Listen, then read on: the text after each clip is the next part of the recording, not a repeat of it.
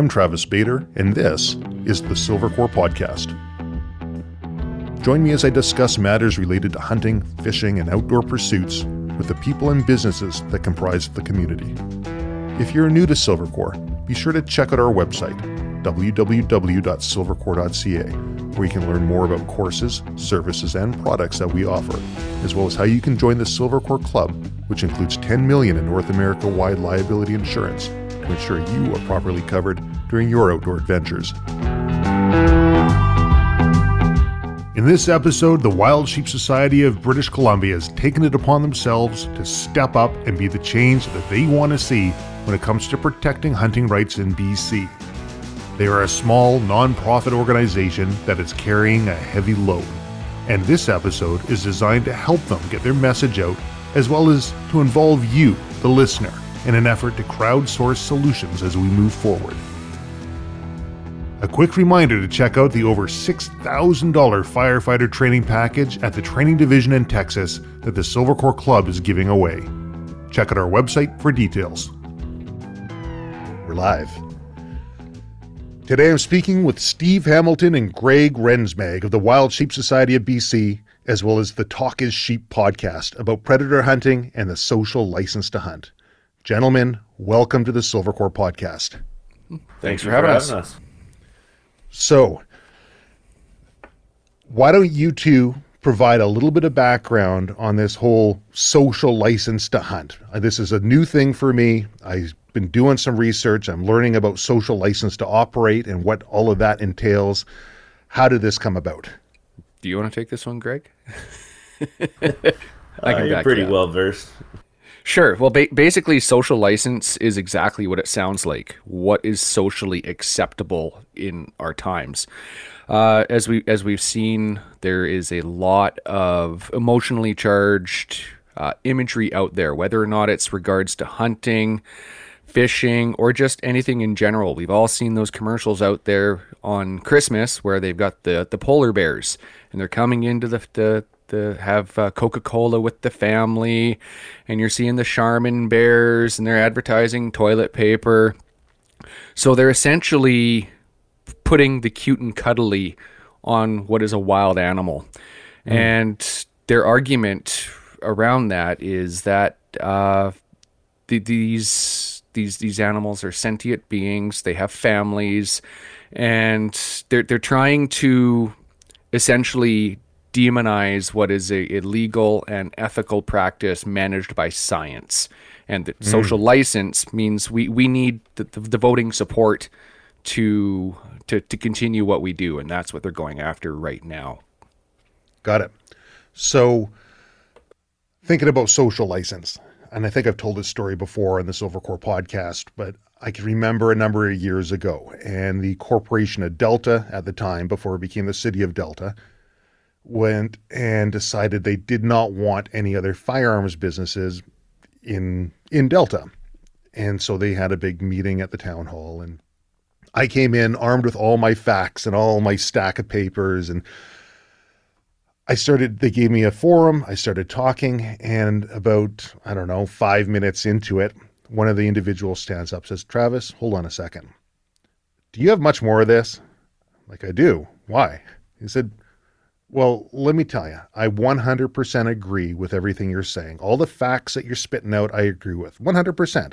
But here's the thing if we think that our constituents want us to ban firearms businesses from Delta, then we have to take a look at banning firearms businesses from Delta. And I was mm-hmm. flabbergasted. I think it was in my, I don't know, it was uh, late 20s, mid mid to late 20s, and I never had that level of honesty from mm-hmm. a, a political type and I had no rebuttal to that.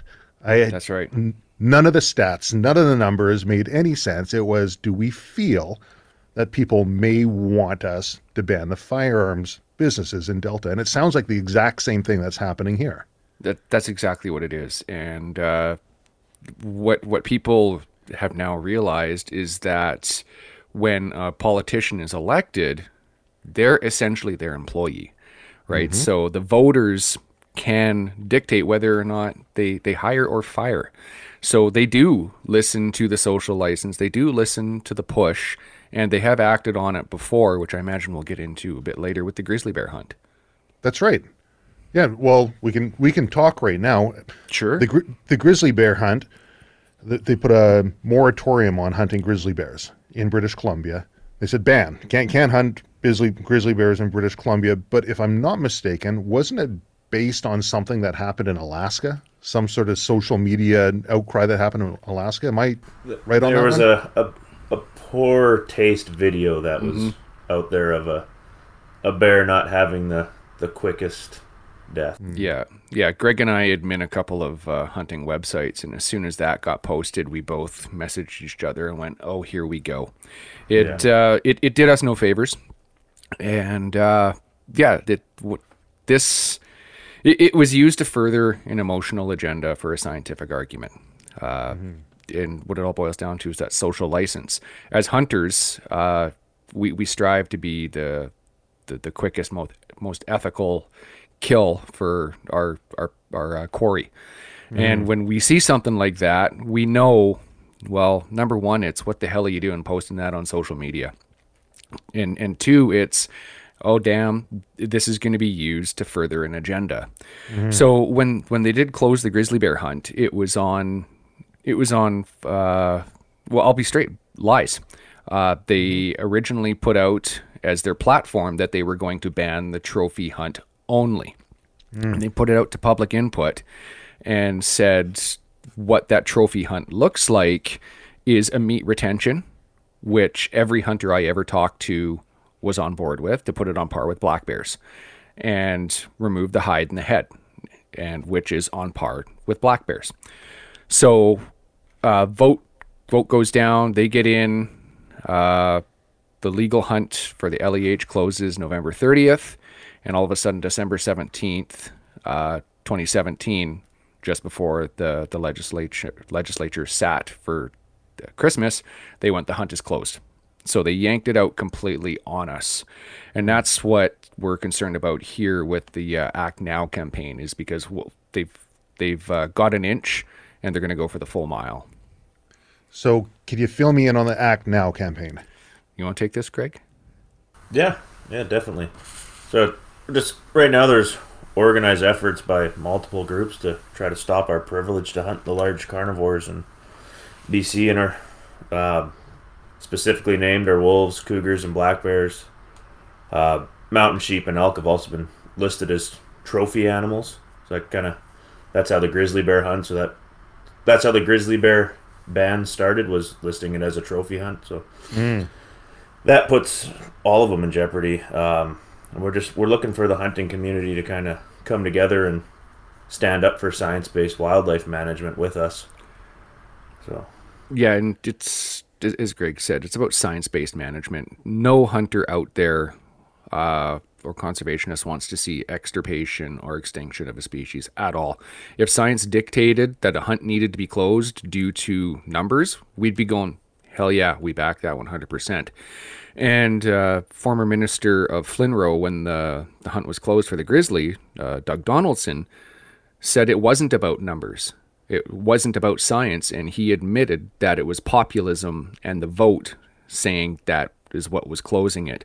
And that's what we're up against again. Uh, it's it, we we owe it to wildlife to manage it properly. And where the disconnect a lot of people seem to to get, unfortunately, is they say let nature balance itself. And they they forget and they remove themselves from being a part of nature. We have an impact as human beings. You live in a house, you drive a vehicle, you walk on a road, you ride a bicycle, no matter what, you're having an impact on nature. And we we need to to manage accordingly. And that's what Act Now is about. It's not just about hunting, it's about seeing wildlife managed properly. I uh, was speaking with Shane Mahoney recently, mm-hmm. and he's saying, so you know who Shane is? We I do. think he was a keynote speaker at uh, one of your events a couple years ago, actually. Yeah. yeah. And he says, you know, people will ask me, how can you have these feelings and be a hunter? How can you care mm-hmm. for the wildlife like this and be a hunter? And he says, it's not a question of there being a different set of rules for me as there is for the wildlife. That's the right. reality is, is I am one of them. That's right and the idea of being of us humans being socially removed from this whole uh, from wildlife and nature. I, I, I guess it's a nice altruistic thought, but it's not in line with reality. And and that's what it's about, right? It's, So- that's where people forget that. So you guys have a. It, it's not a petition, No, but it, but it's a uh, a form. I filled this out. What would you guys call it? It's a letter. oh, Uh, yeah, an organized letter campaign. Okay. And this organized letter campaign can be found on your website. That's right. Uh, uh, www.wildsheepsociety.com forward slash act now. Uh, we've typed that out so many times. It's pro- it's probably ingrained in uh, my subconscious. And basically, it's it's 15 to 20 seconds of your time. You you click enter, and the website populates for you. You've got to enter your name, first name, last name, and your email address. An email address isn't for us, it's for the elected official to be able to respond to you. We've had a couple of people say that they're concerned about getting spam emails from us, and that's not the case. So, your first name, last name, uh, your email address so the elected official can contact you. And then there's a drop down where you can put in the email address of your MLA. So no matter who it is, you can put it in there. And the cool thing is, we've made it so anybody who stands with us that doesn't necessarily live in British Columbia can have a stance. There's a not applicable email address. So these emails will still go to uh, Premier Horgan, uh, Minister of FLNRO, and a couple others saying we stand with uh, science-based wildlife management, and and that's the key there because it's as I said, it's not just about hunting; it's about anybody who stands with sound wildlife management and wants to see wildlife in perpetuity. So whether or not you are a a, a tourist that comes up from the United States and just love to see uh, moose on the landscape, or if you're a wildlife photographer who enjoys seeing wild sheep throughout Spences Bridge area, you can have a stand in this as well. And we need anybody who uh, who who wants to see it in perpetuity to to sign. So right now, the big hue and cry is around wolves, if I'm not mistaken, Pre- predominantly about uh, pr- predator hunting, but wolves. That's correct. It's uh, it, it's the one that people can grab onto easily because uh, they they look like your pet dog, right? They're the same family, but you hear about it all the time, right? Uh, they're they're not as cute and cuddly as we'd love them to believe, right? I've seen dozens of wolves on the landscape, and they're one of the most beautiful animals out there and completely love them and respect them. They are the, the the majestic beings that they're portrayed to be. But I'm pretty sure anybody out there that uh, knows the reality, like Greg will back up on this. But what makes a wolf more important or more beautiful in the landscape than, say, a caribou that we're watching go extinct in certain population units because of uh, predation? So it's they, they've they've escalated wolves up here because of the cute and cuddly factor. I'm guessing, and because it's a, it's uh it's something easy to grab a hold of. Sure. You don't see the Save the Spiders campaign, right? No, no, my wife would kill me if I ever backed that. Get them But- all. exactly. So I understand that this letter writing you guys have made it so easy mm-hmm. just a couple of minutes they put their information in and we'll put links on our website and we'll put links up on the youtube channel and, and through social media what's the traction been like I got uh, as of 1 p.m. today. We're at uh, 9,492 letters, or people that signed up, which equates to 47,460 letters that have been sent to the different levels of government. and that's 9000 out of 115000 hunters Yeah, less So than it's pretty 10%. pr- pretty dismal since we started this. What February 25th at launch? Yeah, yeah. And one of the the most concerning things, I guess, is that I know I have and Greg has and a few others have uh, faced pushback by the hunting community themselves, saying that they don't believe we're under attack. And we've got direct quotes and people saying, "Well." We should have to get uh, trapping licenses to, to hunt predators, or we will never ever lose a black bear hunt. and we just go, Did you not see the grizzly bear hunt? They've got the inch, they're going to take the mile, and they're going to chip away. They're absolutely going to chip away because on some of these pages, I've seen quotes from anti uh, organizations and their members say, uh, nobody will hike for 14 days to get a goat and bring out all 60, 70, 80 pounds of meat. So you know where they're going with that. Mm. Goats, goats and sheep because they're trophy, right? And hmm. I could, I could show them a freezer full of bear and deer, and you name it, and they're still gonna look for holes to punch in there. And it's we, as you said, hunters love wildlife. We do not want to see it go extinct or, or extirpated in any population unit. And this is about so much more than than hunting. So, is the, do you have a multi-pronged approach to a rebuttal to the uh, attack against the, the predator hunting, or is this a singular prong? we're in phase two right now. Uh, the, the idea is to, uh, in June, we're going to take these physical letters and present them to elected officials in Victoria. How that's going to look with COVID restrictions, we're not sure. But the idea is to take every single letter, print it off, and go, hopefully, on the back of a forklift and go, this is how many people stood up to say it's time to, to listen to the scientists. So, um, yeah, we do have a multi-stage, multi-prong. We we started with the online campaign just to kind of get the ball rolling out there, and then uh, we've now got ads on uh, Wild TV and Sportsman Channel to get another market there.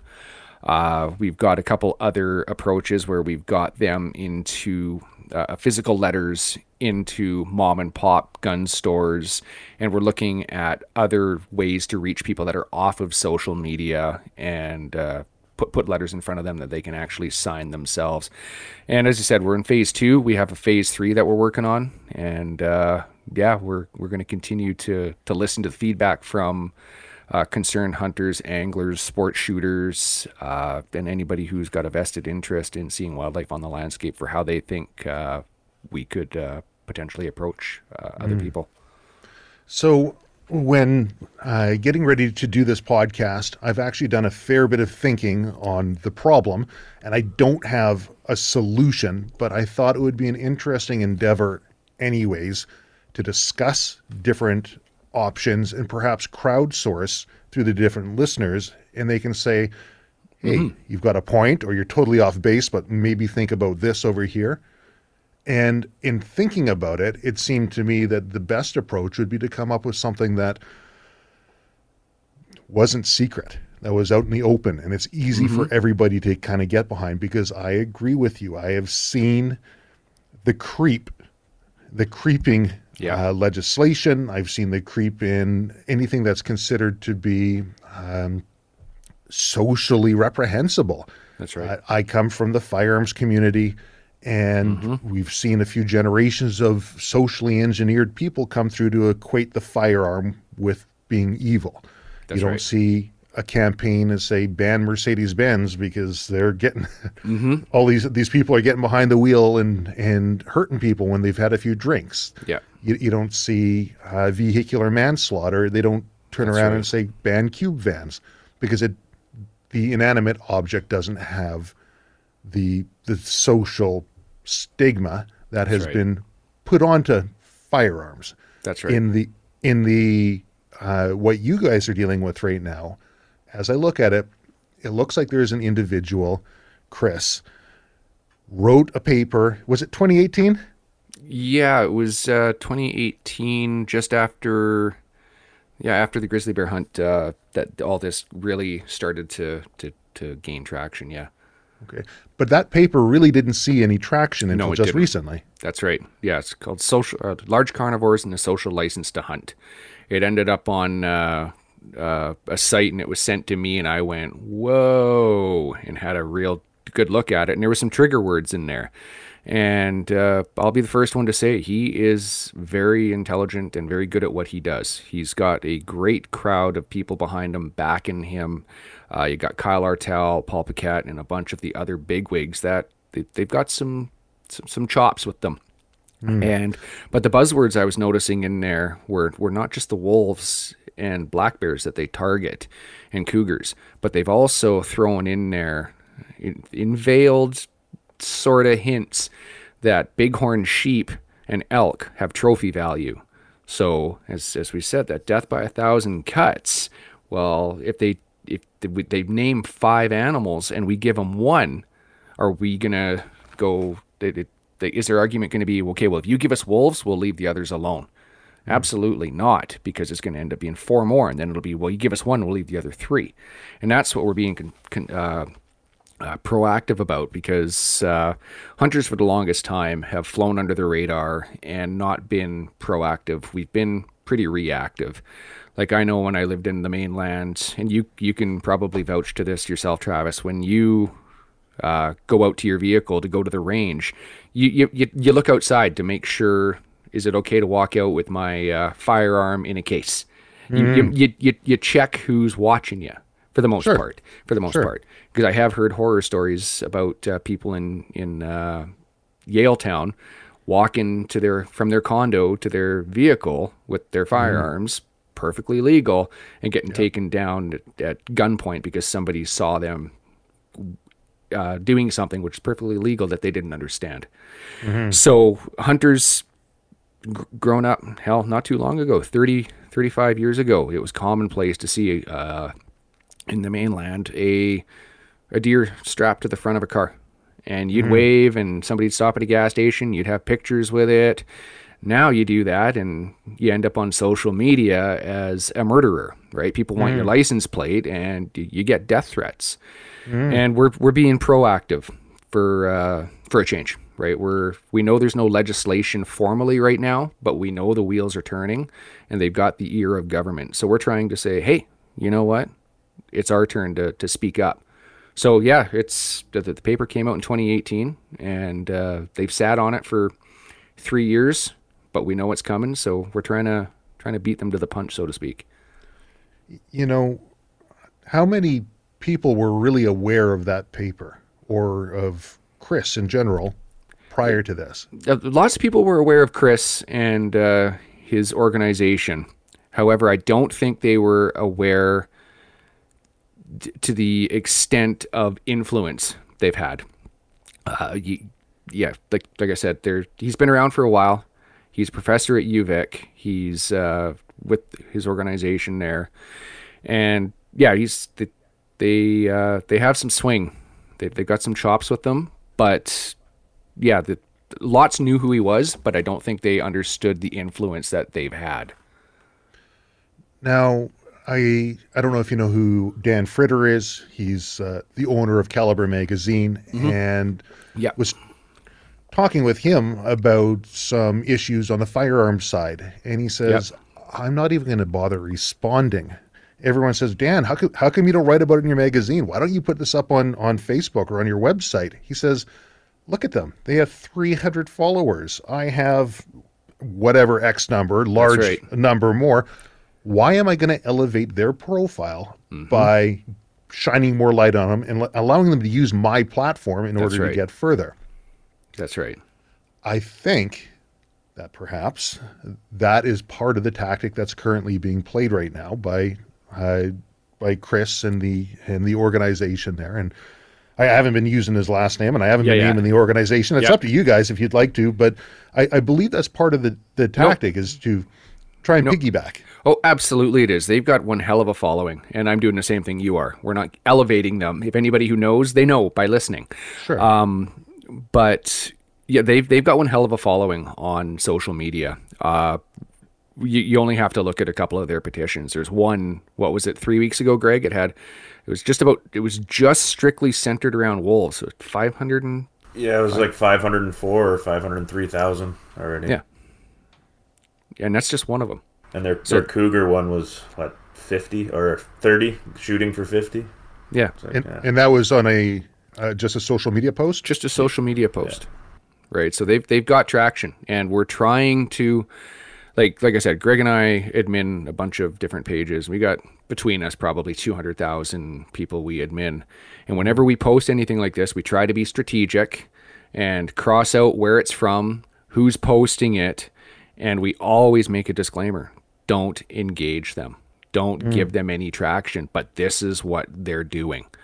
Because hunters it's it's it's emotive right? It really really is emotive. And our, our privilege to hunt is under attack and a lot of people don't take too well to that. So they will use screenshots. Uh, they will they'll bait you.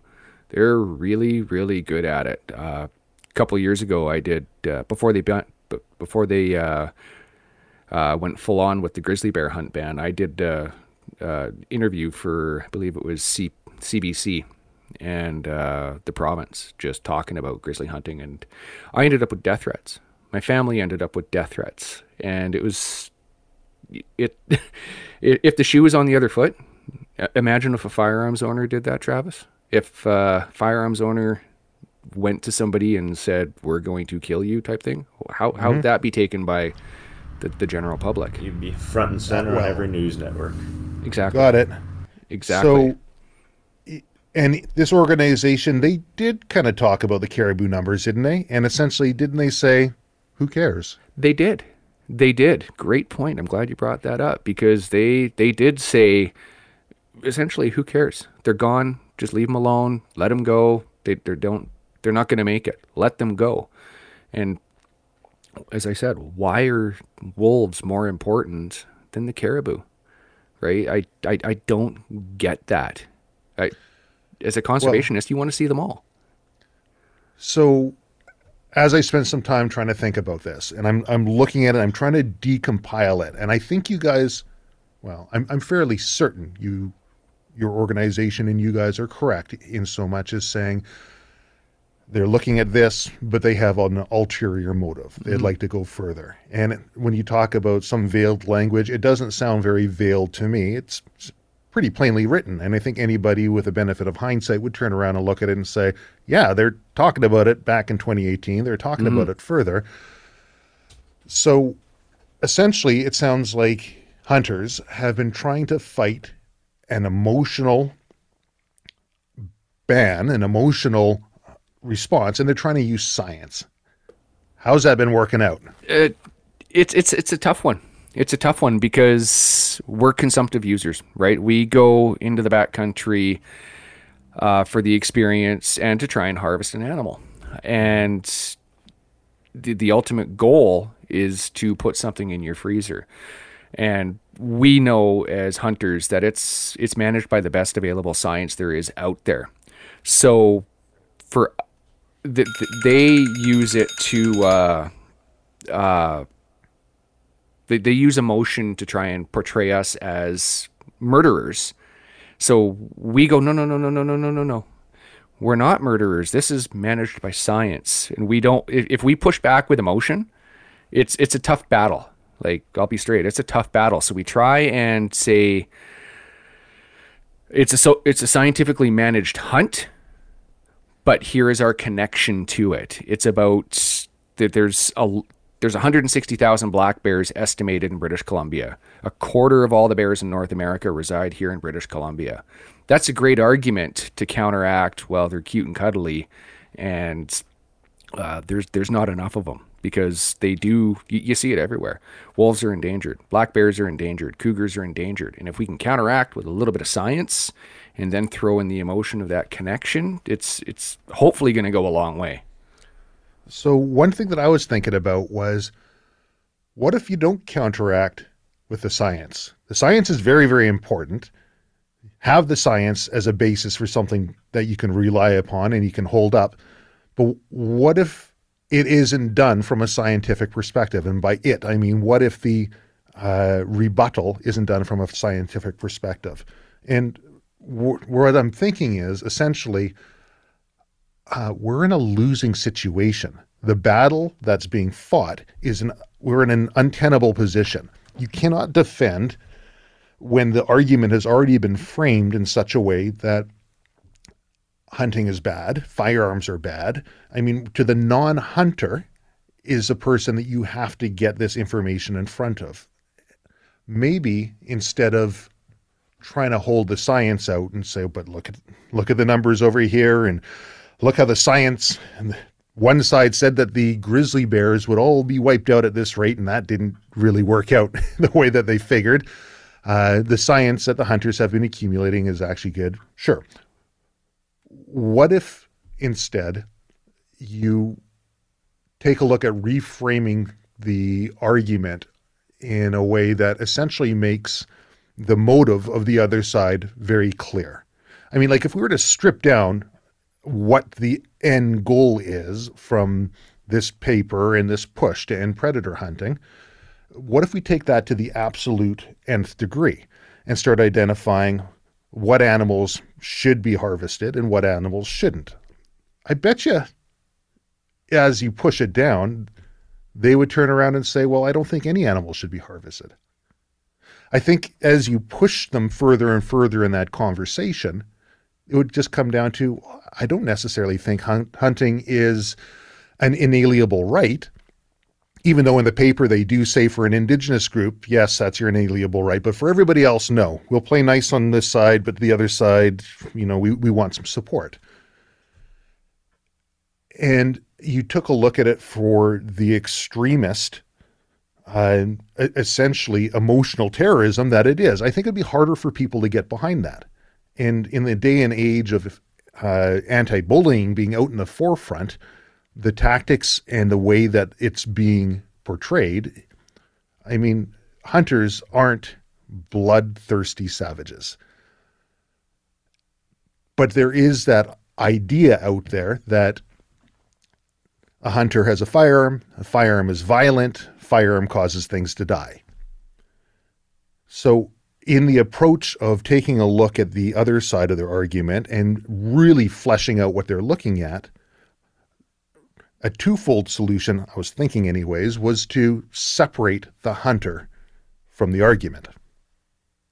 And what I say that because if you and bear hold with me because I don't have it completely figured out, but I have some thoughts on it. But you're never going to get all the hunters to play nice. They're going to have people who say, "Well, I'm I'm only a small game hunter, or I'm only a bird hunter, or I'm only a whatever it might be." So why bother trying to get all of the hunters on the same page as it goes forward? When they throw a picture up of somebody doing something that's either illegal or maybe just in very poor taste, all hunters wear that. So what if you separate the hunter from there? So if somebody does do that, that's the drunk driver. Not all drivers drive drunk. Not all people who get drunk drive. That there is a there is a very logical separation there. So if you take a look at the actual uh, end goal of what the other side is trying to do, and then painted it in such a way that shows it for what it is. I have a few more thoughts on that, but I've been talking for a bit, so I'm going to let you. I'm going to let you uh, jump in here. Uh, one of the the issues with that, um, you know, everybody's getting pa- painted with that broad brush. So like even if you look in the mainstream media, if there's a poacher out there and you know 100% convicted poacher, the mainstream media majority of them will still call them a hunter. Mm-hmm. Right. And it's well, you're not a hunter, you're a poacher. It's illegal activities. Most of right. us don't do that. There's those every every activity's got a bad egg. Right. So yeah. and, and we always seem to get painted with that brush and then uh, you can't escape it. No, exactly. no, you can't for sure. And it, it's the same thing with the the way they they say trophy hunt. And if you right. ask a non-hunter what a trophy hunt is, it's somebody who goes out there and shoots the biggest animal they can and only takes the antlers or the horns or the hide. And we tell mm-hmm. them, no, that's a poacher. And mm-hmm. we're trying to, they've demonized the word trophy. And uh, there's been studies out there that even when you break it down into a selective hunter, which we prefer to use, where somebody goes out there and they target the biggest animal possible to get uh, the reward of the, the trophy parts, whether Right. or not it's the antlers or the hide, they, they they break it down, and I believe it was less than four percent of hunters identify as a quote unquote trophy hunter. So we're we're trying to uh, to delineate and show the separation between what a trophy hunter is under their definition versus what is under our definition. And I think that's where a lot of the disconnect lay. So we do use the the emotional side of things with uh, one campfire, where we try and show what uh, a hunter has in common with a non-hunter, because it's it's so much more than the kill. It's about going out and enjoying the backcountry and time with family and friends. And I've always said that uh, the most successful hunts I've ever been on, I've never even pulled the trigger because I come back with nothing but memories. Hunters are hikers, we're boaters, we're mountain climbers, we're skiers, we're we're, we're we we love fishing. You you name it. There's so much more to the entire package, and that's one of the uh, the things we try and show. It's not just a a, a blood sport. And that's another thing you see quite constantly is uh, there's no limits on anything. That you you look and you go what? It's not like you you turn a corner and all of a sudden there's 15 deer standing there and you get out and you mow them down with your scary AR-15, right? Mm. It's it doesn't happen. I mm. I I live in Prince George, and I, I get moose in my front yard and bears in my front yard constantly, but it's not as easy as that because it's about so much more than the hunt. Uh, mm. m- m- bu- about, about so much more than the kill. That the hunt is the process, right? And there's so much more we're chasing than animals. So one campfire, that's something that Wild Sheep Society has um, supported. And i is that a, It is Wild Sheep? Society. It is a campaign by the Wild Sheep Society. Yes, okay? And it's been about two years now. I believe Correct. it's been running for. just over. Yes. And do you guys have metrics? Uh, do you hold metrics, and do you uh, have a measuring system for uh, measuring the efficacy of the one campfire? Not specifically. It's about getting the message out to uh, as many non-hunters as we can with a a soft core hunting message. Uh, it, it's as I said to show that connection that we shared. That's about more than pulling the trigger. So it's you, you'll see some posts will have a, a bit more veiled hunting nuances in there. Some will be eh, talking about the hiking and the, the tie-in with hunting. Uh, we have uh, Tasty Tuesdays, which shows uh, wild game usage. Uh, wildlife Wednesdays highlight wildlife and successes hunters have had with rebuilding populations. Like in the 1930s, uh, they, they figured turkeys were going to go extinct. There was less than 30,000 across uh, North America, and now there's over Right. 7 million. It's Right. it's it's crazy that the positive impact hunting has had on the landscape. And that's what we try and show with one campfire that it's about so much more than the kill. Mm. So, and, and that definitely shows one side. I think with COVID, that there's mm-hmm. a huge push for people to want to learn about self Yes. sustainability, self sufficiency. A lot of people want to get into nature and they want to learn about hunting. And hunters share an intimate relationship with nature that non hunters would have a very difficult time understanding. I That's mean, right. the, the the amount of preparation of learning the land, of learning the animal, of uh, learning how to care for the the game meat afterwards and processing it, and it's so much more than just the pulling of the trigger that happens in a fraction of a second. That's right. And I think that One Campfire does a great job of showing those other things. I'm wondering if there's a possible way that somebody, perhaps much smarter than myself, can take the uh, take the conversation. And I see One Campfire as a prong of showing what uh, uh, hunters do, and I see the general trend towards food as being a huge driver for people to be interested in in wild foraging, fishing, and, and hunting. But is there a way to essentially separate, not even have that trophy argument? Because trophy hunting, by whose definition? That's and the ob- obviously, there's there's going to be definitions, and those definitions can get twisted. So why don't we just take trophy rate out of it? Mm-hmm. Take a look at the hunter aspect. Well, look at this guy. He poached all those animals. Well, he's not a hunter. Well, of course, he's not a hunter, but the non hunters don't see that. Mm-hmm. Take the hunting aspect out of it and maybe go from a perspective of why is it this organization wants to see the caribou die? I mean, if I ask a person a question, well, do you still beat your wife? How do you answer that? right? Well, no. Okay, so you stopped, right? You well, stopped. yes. Oh, so you're a wife beater. Got it.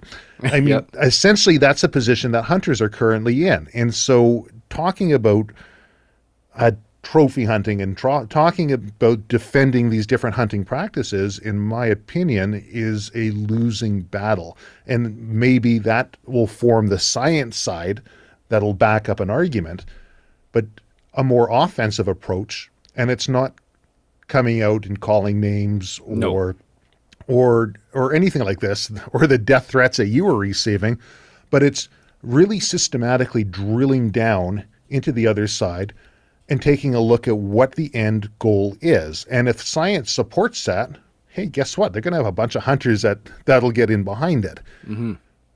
But if they're actively saying that science doesn't support it who wants to be labeled as an eco-terrorist? Or i mean essentially Exactly. an irrational, irrational individual. And my, my way of thinking goes that that's sort of the approach that needs to be taken. A, a way to maybe hire a pr company to reframe what is actually happening into something that is palatable and understandable by the general public. And maybe hire a law firm because i did in my research notice that the other side seems to be doing both of those things with great success mm-hmm.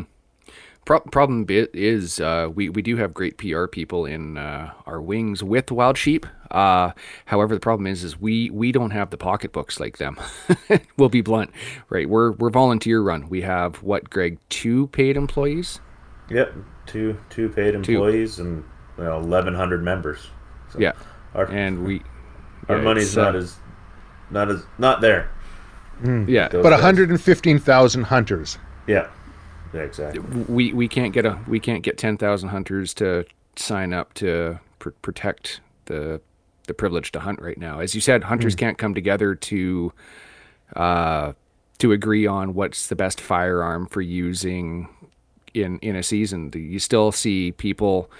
Well, no, I'm a bow hunter. Well, I'm a rifle hunter. Well, I'm a shotgun hunter. Well, how dare you shoot that two point buck? I, well, it was legal, but you should hold out and wait for a mature buck. Get rid of the doe season. There's a wolf call on right now. Well, don't shoot anything you can't eat. I can keep going on and on and on and on.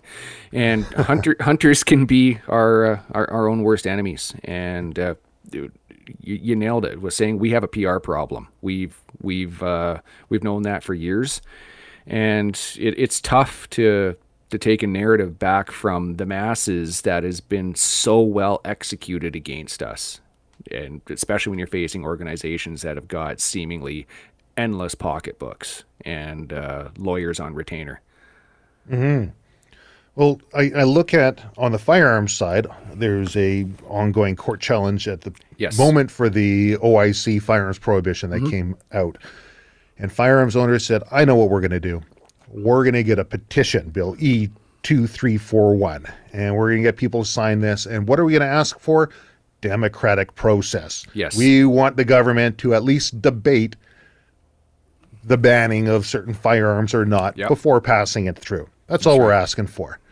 This petition got the largest number of signatures of any e I don't know if it's any petition, but definitely any e petition in Canadian history. And the result of that was, eh, that's it. Yep. Oh, thanks, guys. Next.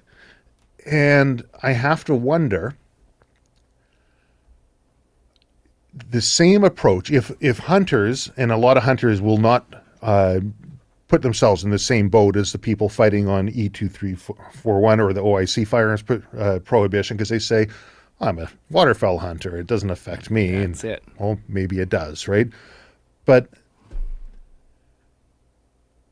with the current trend that's happening that you're going to see in the news there's a lot of people that are starting to pick up and say hold on a second if they can ban firearms through order in council Yep. just without any debate what would happen to my other pro- personal property that I own? And the firearms um, advocacy advocacy groups have been working very hard to find a relationship between that and something that the general public can get behind right. and understand. That's right. And for hunters in British Columbia, I think a process of divorcing the hunters from the actual conversation completely and take a look at something that the general public can get behind as a uh, something that makes sense. Well, hold on a second. If they ban predator hunting based off of social license to operate or social license to hunt, which the, the social license uh, to operate really speaks for a group of individuals, but not all of the individuals. and it's right. usually the most vociferous group that's going to say, "Hey, we, we we hold the moral high ground," right? And then the rest of the people say, "I could care less," right? I'm not a hunter. Hey, sounds good. That- That's a nice looking wolf over there.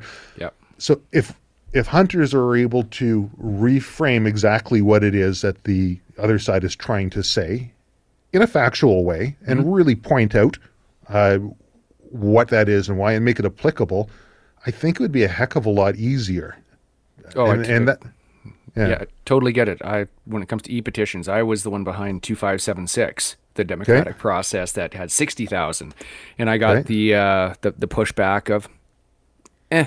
And essentially that's what's that's what's happening to us right now as hunters, right? We can have the loudest voice online in our own little community, but if we can't get that social license out there in the non-hunters because if if you want to break it down uh uh, demographically, what we're we got five million people in BC, give or take, and we got 115,000. And if you take away even half that are against large carnivore hunting, we're down to 50,000. And we're we're we're this much of the population, and we know that we don't hold the votes. Even Right. if every single hunter signed, we don't hold the votes. We need that swing of the 80% on the fence. We need to hmm. show them that we're not the bad guys, that we truly care about wildlife, right? And it's that's that's the uphill battle we've been facing. Like I said, 30, 40 years ago, it was commonplace to see deer on the hood of a car. You do that now, and oh boy, But showing them that we're not the bad guys is defensive again. that's right. Is there an offensive approach? And maybe, like I say, maybe a listener will come in and by offensive, something that's clear and easily looked at by any side and will stand on its own on its own merits, not something that has to be talked about secretly in the background sure. and not not some mud mudslinging campaign, but it seems to me that a, a proper offensive approach definitely needs to to come in like a, a pivot. and that's where it gets tough. Uh, we, we've had people say uh, there's been some great graphics that have circulated in the hunting community of this is what a wolf really is like, where you've got a cow moose standing in a puddle with her cow with her, with her little calf, and there's six or seven wolves around it, showing that well, they're not all magical mystical beings that ride rainbows, right? As they're portrayed, they're they're wild animals. We know that. It's just how can you show the non-hunting public the truth behind these mystical beings there's there's another great one that circulates in the hunting community of a polar bear. Greg knows the one that i'm talking about where it's uh, committed infanticide where it's holding the head of a two month three month old cub because it's just killed it because it wants to that's right because it just killed the the cub because it wants to breed mom again and send her into an estrus cycle.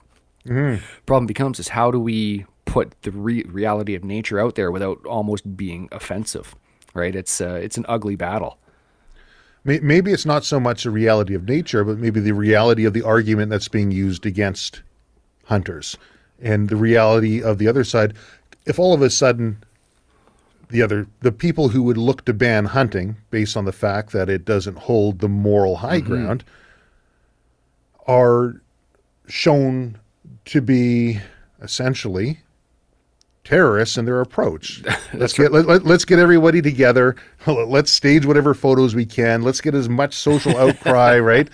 Uh, let's make death threats. And if that picture is painted, and we just, I, I mean, we've we've uh, I know I personally have and Greg has as well. We've got pages of death threats of screenshots that we've had against uh, hunters and anglers and sport shooters, and we've we've shipped them to the media. We I had one local media person that, that had the balls a couple years ago to cover it, and it hmm. didn't go anywhere beyond that.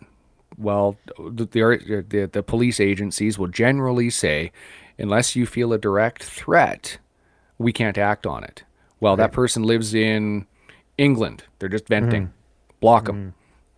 So it, it's it's tough, and it's I yeah. It's just I almost feel like we're spinning our wheels when it comes to how We we, show that we're we're not as bad. And there's there's a uh, a YouTube video out there that I got to find again. It's a Paul Watson from uh, Greenpeace, and he's in an interview, kind of off the cuff with somebody, and it goes back. God, this must be mid '80s, and he says something to the effect of, "When we want to raise money, we'll." We'll go after wolves or bears because they're the ones people will grab onto, and we can turn this into a money-making campaign.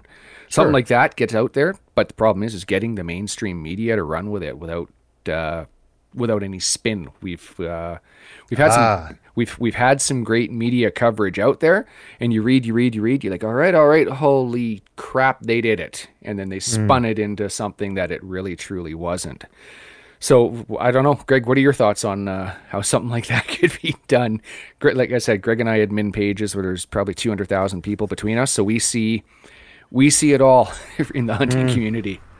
The the the one that uh, with Travis, you being from the Lower Mainland as well, the the cougars in Poco right now, Sure. and you know, conservation officers have put down a couple of those cougars, and the backlash that they've gotten on social media, they're getting death threats, and you know, people are upset that they're killing the cougars that are coming into their neighborhoods, stalking their children, killing their mm-hmm. pets, but mm. they're monsters for protecting the people. So where where do we grasp the emotional ground to to take these take on the anti-hunters when That's right. you know they're so upset about being protected from cougars like they're we're monsters for putting down a problem animal in your neighborhood in your backyard that's taking a puppy off a leash while someone's walking it like like you can't you can't argue with those people and and then Well, if what you would do, Mama Bear do if if it was coming after her cubs? Yeah. I mean, we are a part of the whole natural process, and we Yeah. have stuck our finger in the dish of water, and we Nailed cannot it. expect not to see ripples. yeah Nailed it. oh exactly Great. and that's that's the disconnect. People they go let nature balance itself. Well, we are nature. Hmm. Wrap your head around that we're part of nature, and it might make it easier, right? Like that's that's a way we could possibly approach it, right? Remember, we are a part of nature, and as such, you do have an impact, right? Whether whether or not you're vegan, pescatarian, vegetarian, or full on carnivore, in order for us to live, something has to die. Whether or not you do it by your own hand or somebody else's hand, you've you're you're killing something in order to have an to, to, to live on this planet. And it's just as hunters, we we choose to take out the middleman, right? And uh, we we try to connect with our food as much as possible. And it yeah, it's about it's about that connection and trying to show it as much as possible and not be offensive but be real. So yeah, it's a, it's a tough battle, and it's uh, there's there's a couple people out there that have got similar sort of ideas. Uh, Greg will know Robbie, uh, Robbie Kruger. He says that uh, we- we're pushing a stone uphill with our shoulder, and it's it, we're we're going to continue to do it as people are pushing the mud down the hill. We're still trying to push it up, right? So it's tough. It really is. Yeah, I, I think from the hunting perspective, yes, definitely. But you take a look at the Tahltan, and they've said, Oh, yeah, look, Chad. at gri- grizzlies are out of control. Yep. Uh, we're going to have to start culling them. You look at the paper that Chris wrote. Oh, indigenous groups, we just they they've got an inalienable right. That's right. If we take a look at this logic, how is it that they have a right and non-indigenous don't? And if the indigenous have a right, at what point does their social license to operate expire? But you you look at the um, New Zealand sharpshooter shooters that were brought in in, on the Haida Gwaii just to to cull the animals, all the uh, uh, sitkas out there. That's right. You look at uh, the amount of commercial fishing that we do, the larger grizzly bear population that they're bringing fish out for them to eat because they say all these grizzly bears are starving in certain That's right. areas. Like at- some point, we have to put rules and regulations in place that will affect how we interact with nature because we are an apex predator. That's right. And and, and we're a part of this, but by completely turning a blind eye and shutting down certain areas of the management, we're too far into this game to be able to do that. And we do need to take mm-hmm. a scientific approach to be able to manage this properly for generations to come. But the messaging, and I, I, I agree a thousand percent on the science, but the messaging, I think, has to be approached from an emotional standpoint Yeah. if you're having an emotional argument. That's right. Yeah, I, I've said in uh, conversations to our committee that uh, we're we're we've got a scientific uh, approach to an emotional argument, and it's you can uh, you can put it in front of people that it's a scientifically managed hunt. Like if it, let, let, let's let's step back just a sec. If we we all saw the the polls on the grizzly bear hunt, do you support the grizzly bear trophy hunt? right? That's how it was worded. Imagine how it would change if it said, "Do you support a science-based grizzly hunt?" Mm-hmm. I imagine you you might not have had the 95% against and a 5% for. You might have had a 50-50. So it's about it's about showing that there's a science involved in the hunting process. So we still we we, we still have to show that it's managed because as I said there's there's people out there that believe it's a free for all that there's no licenses there's no seasons uh, as soon as you hit hope you can go out and just blast anything you want and there's no meat requirements there's no age age for hunting you can have your two year old out there shooting et cetera et cetera et cetera so we still need to incorporate some of the the, the scientific evidence. I won't say it's an argument because it really isn't. It's scientific evidence that uh, hunting is managed by seasons and science. But you're you're correct. We have to appeal to that emotional that emotional trigger with some people. Pardon the firearms pun. Uh, but and and that's that that's the aim of one campfire. We we try and show that science with the emotion in there as well. And yeah, if, if we had an unlimited budget, we'd love to to dump tens of thousands of dollars, hundreds of thousands of dollars into retaining a, a lawyer that could just say you could go this far, but you can't quite, and you know what I mean, and and push push the way they do, and uh, yeah, it's it, it, it it's a tough argument to win when our uh, as they're going to say our ultimate goal is to kill something, right? Because that's that's what they see hunting as, right? We go out there to kill, so it's What it's tough. What if the science is used to make an emotional argument? Like, for example, take a look at the science of what happens if the wolves, a ban is put on and wolves can't be hunted anymore. What happens to the caribou population?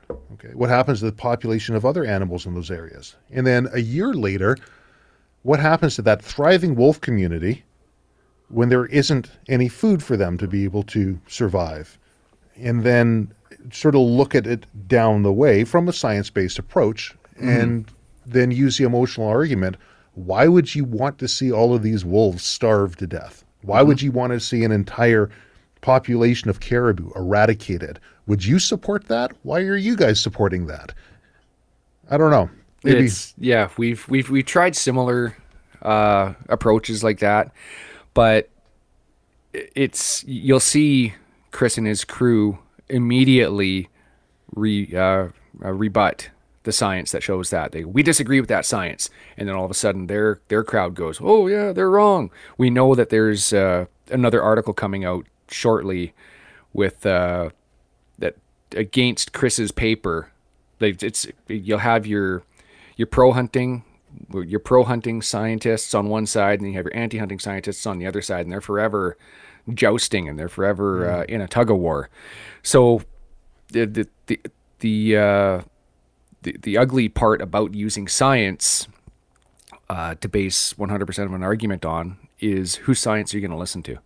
right. right? Whose science is best? So, Yeah, it's it's as Robbie says, you, you're putting your shoulder into a rock and you're trying to push it uphill. And as, as I said, we're never going to change the mind of 100% of the people, but if we can change the mind out of one out of 10, that person can change another, and that person can change another, and we'll we'll just keep pushing the way we can.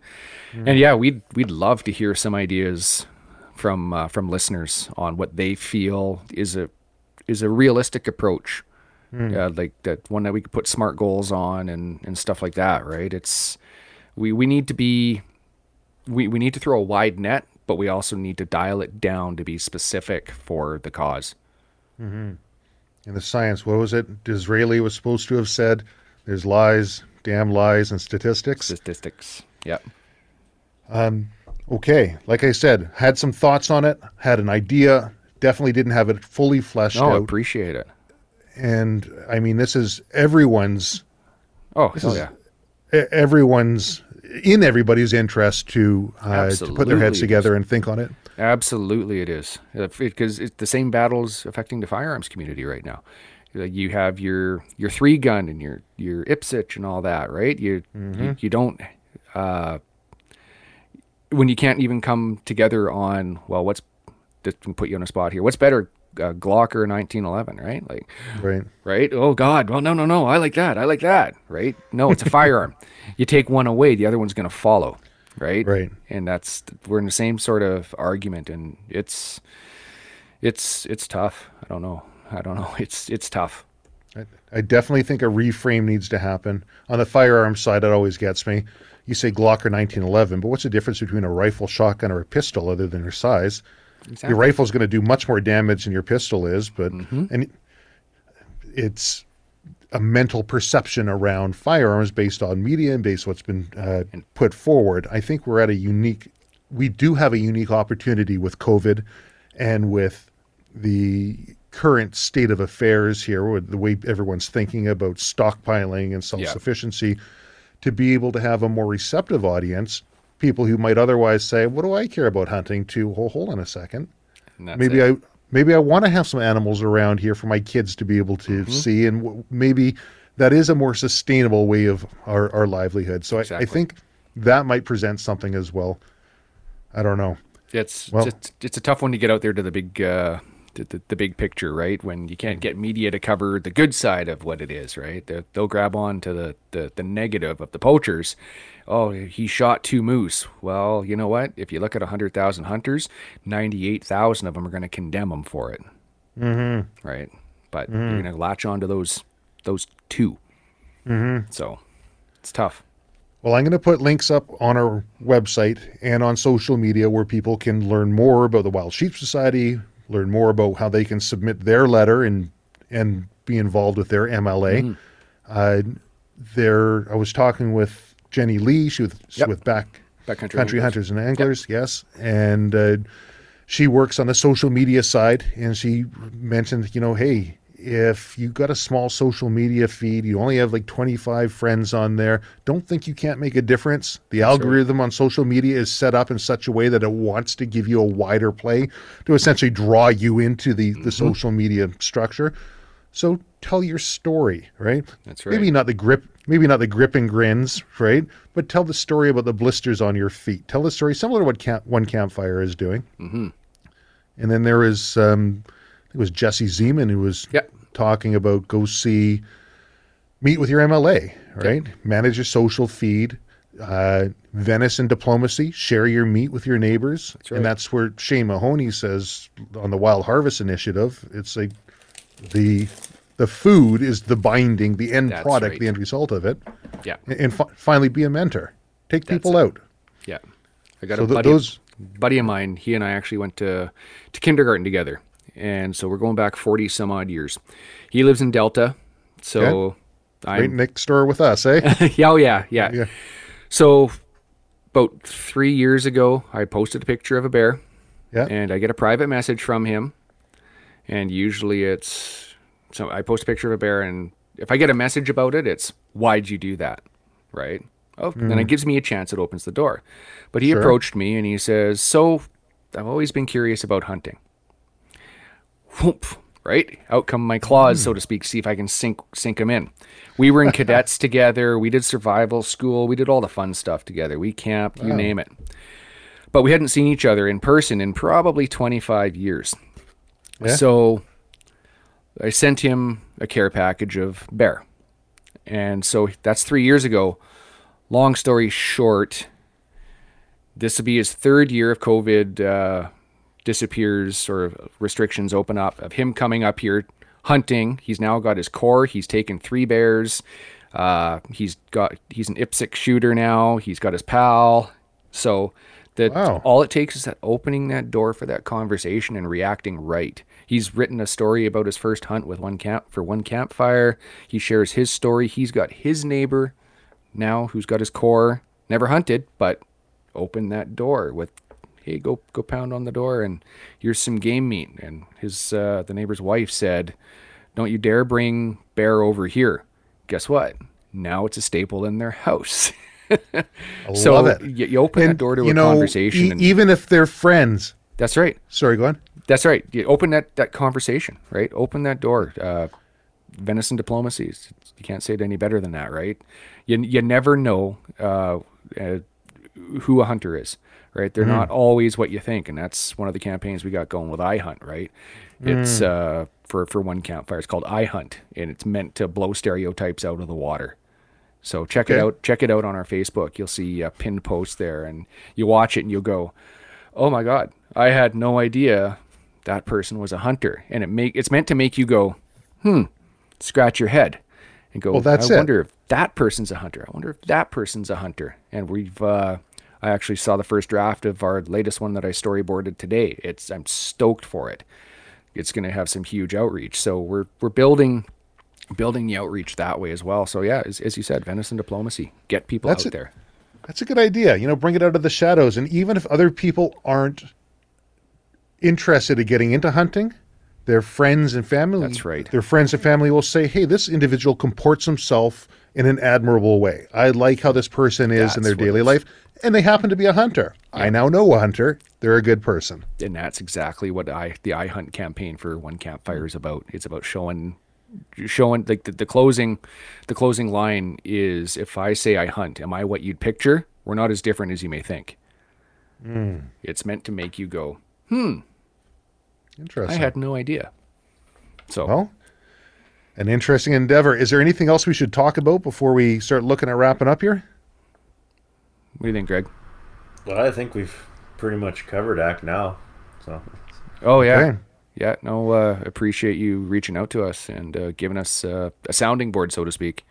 100%. I appreciate you listening to some of my harebrained thoughts that I have. Uh, I sit up late at night trying to think of solutions for things, but Hey. hopefully somebody else out there might say, you know what, Trav, you're kind of on the right track, but tweak it or Yep. have a completely different idea. And if Yep. they do have an idea, how do they contact you? You can email us at exec, E-X-E-C, at wildsheepsociety.com and put in the, the, the header, uh, Silvercore podcast or, or whatever expletive you want. You're way off base. Just feedback is great. Yep. Reach out to us on Facebook, Instagram, you name it. We're available and we'd love to hear feedback of uh, where you think uh, we need to go with this. Any ideas? yeah, we're we're open for any ideas anybody's got. We want to hear them because we're Yeah, drawing blank sometimes too. Gentlemen, thank you very much for taking the time to be on the Silvercore podcast and, and sharing this important information with our listeners. Thanks again, Travis. Thank you for having us.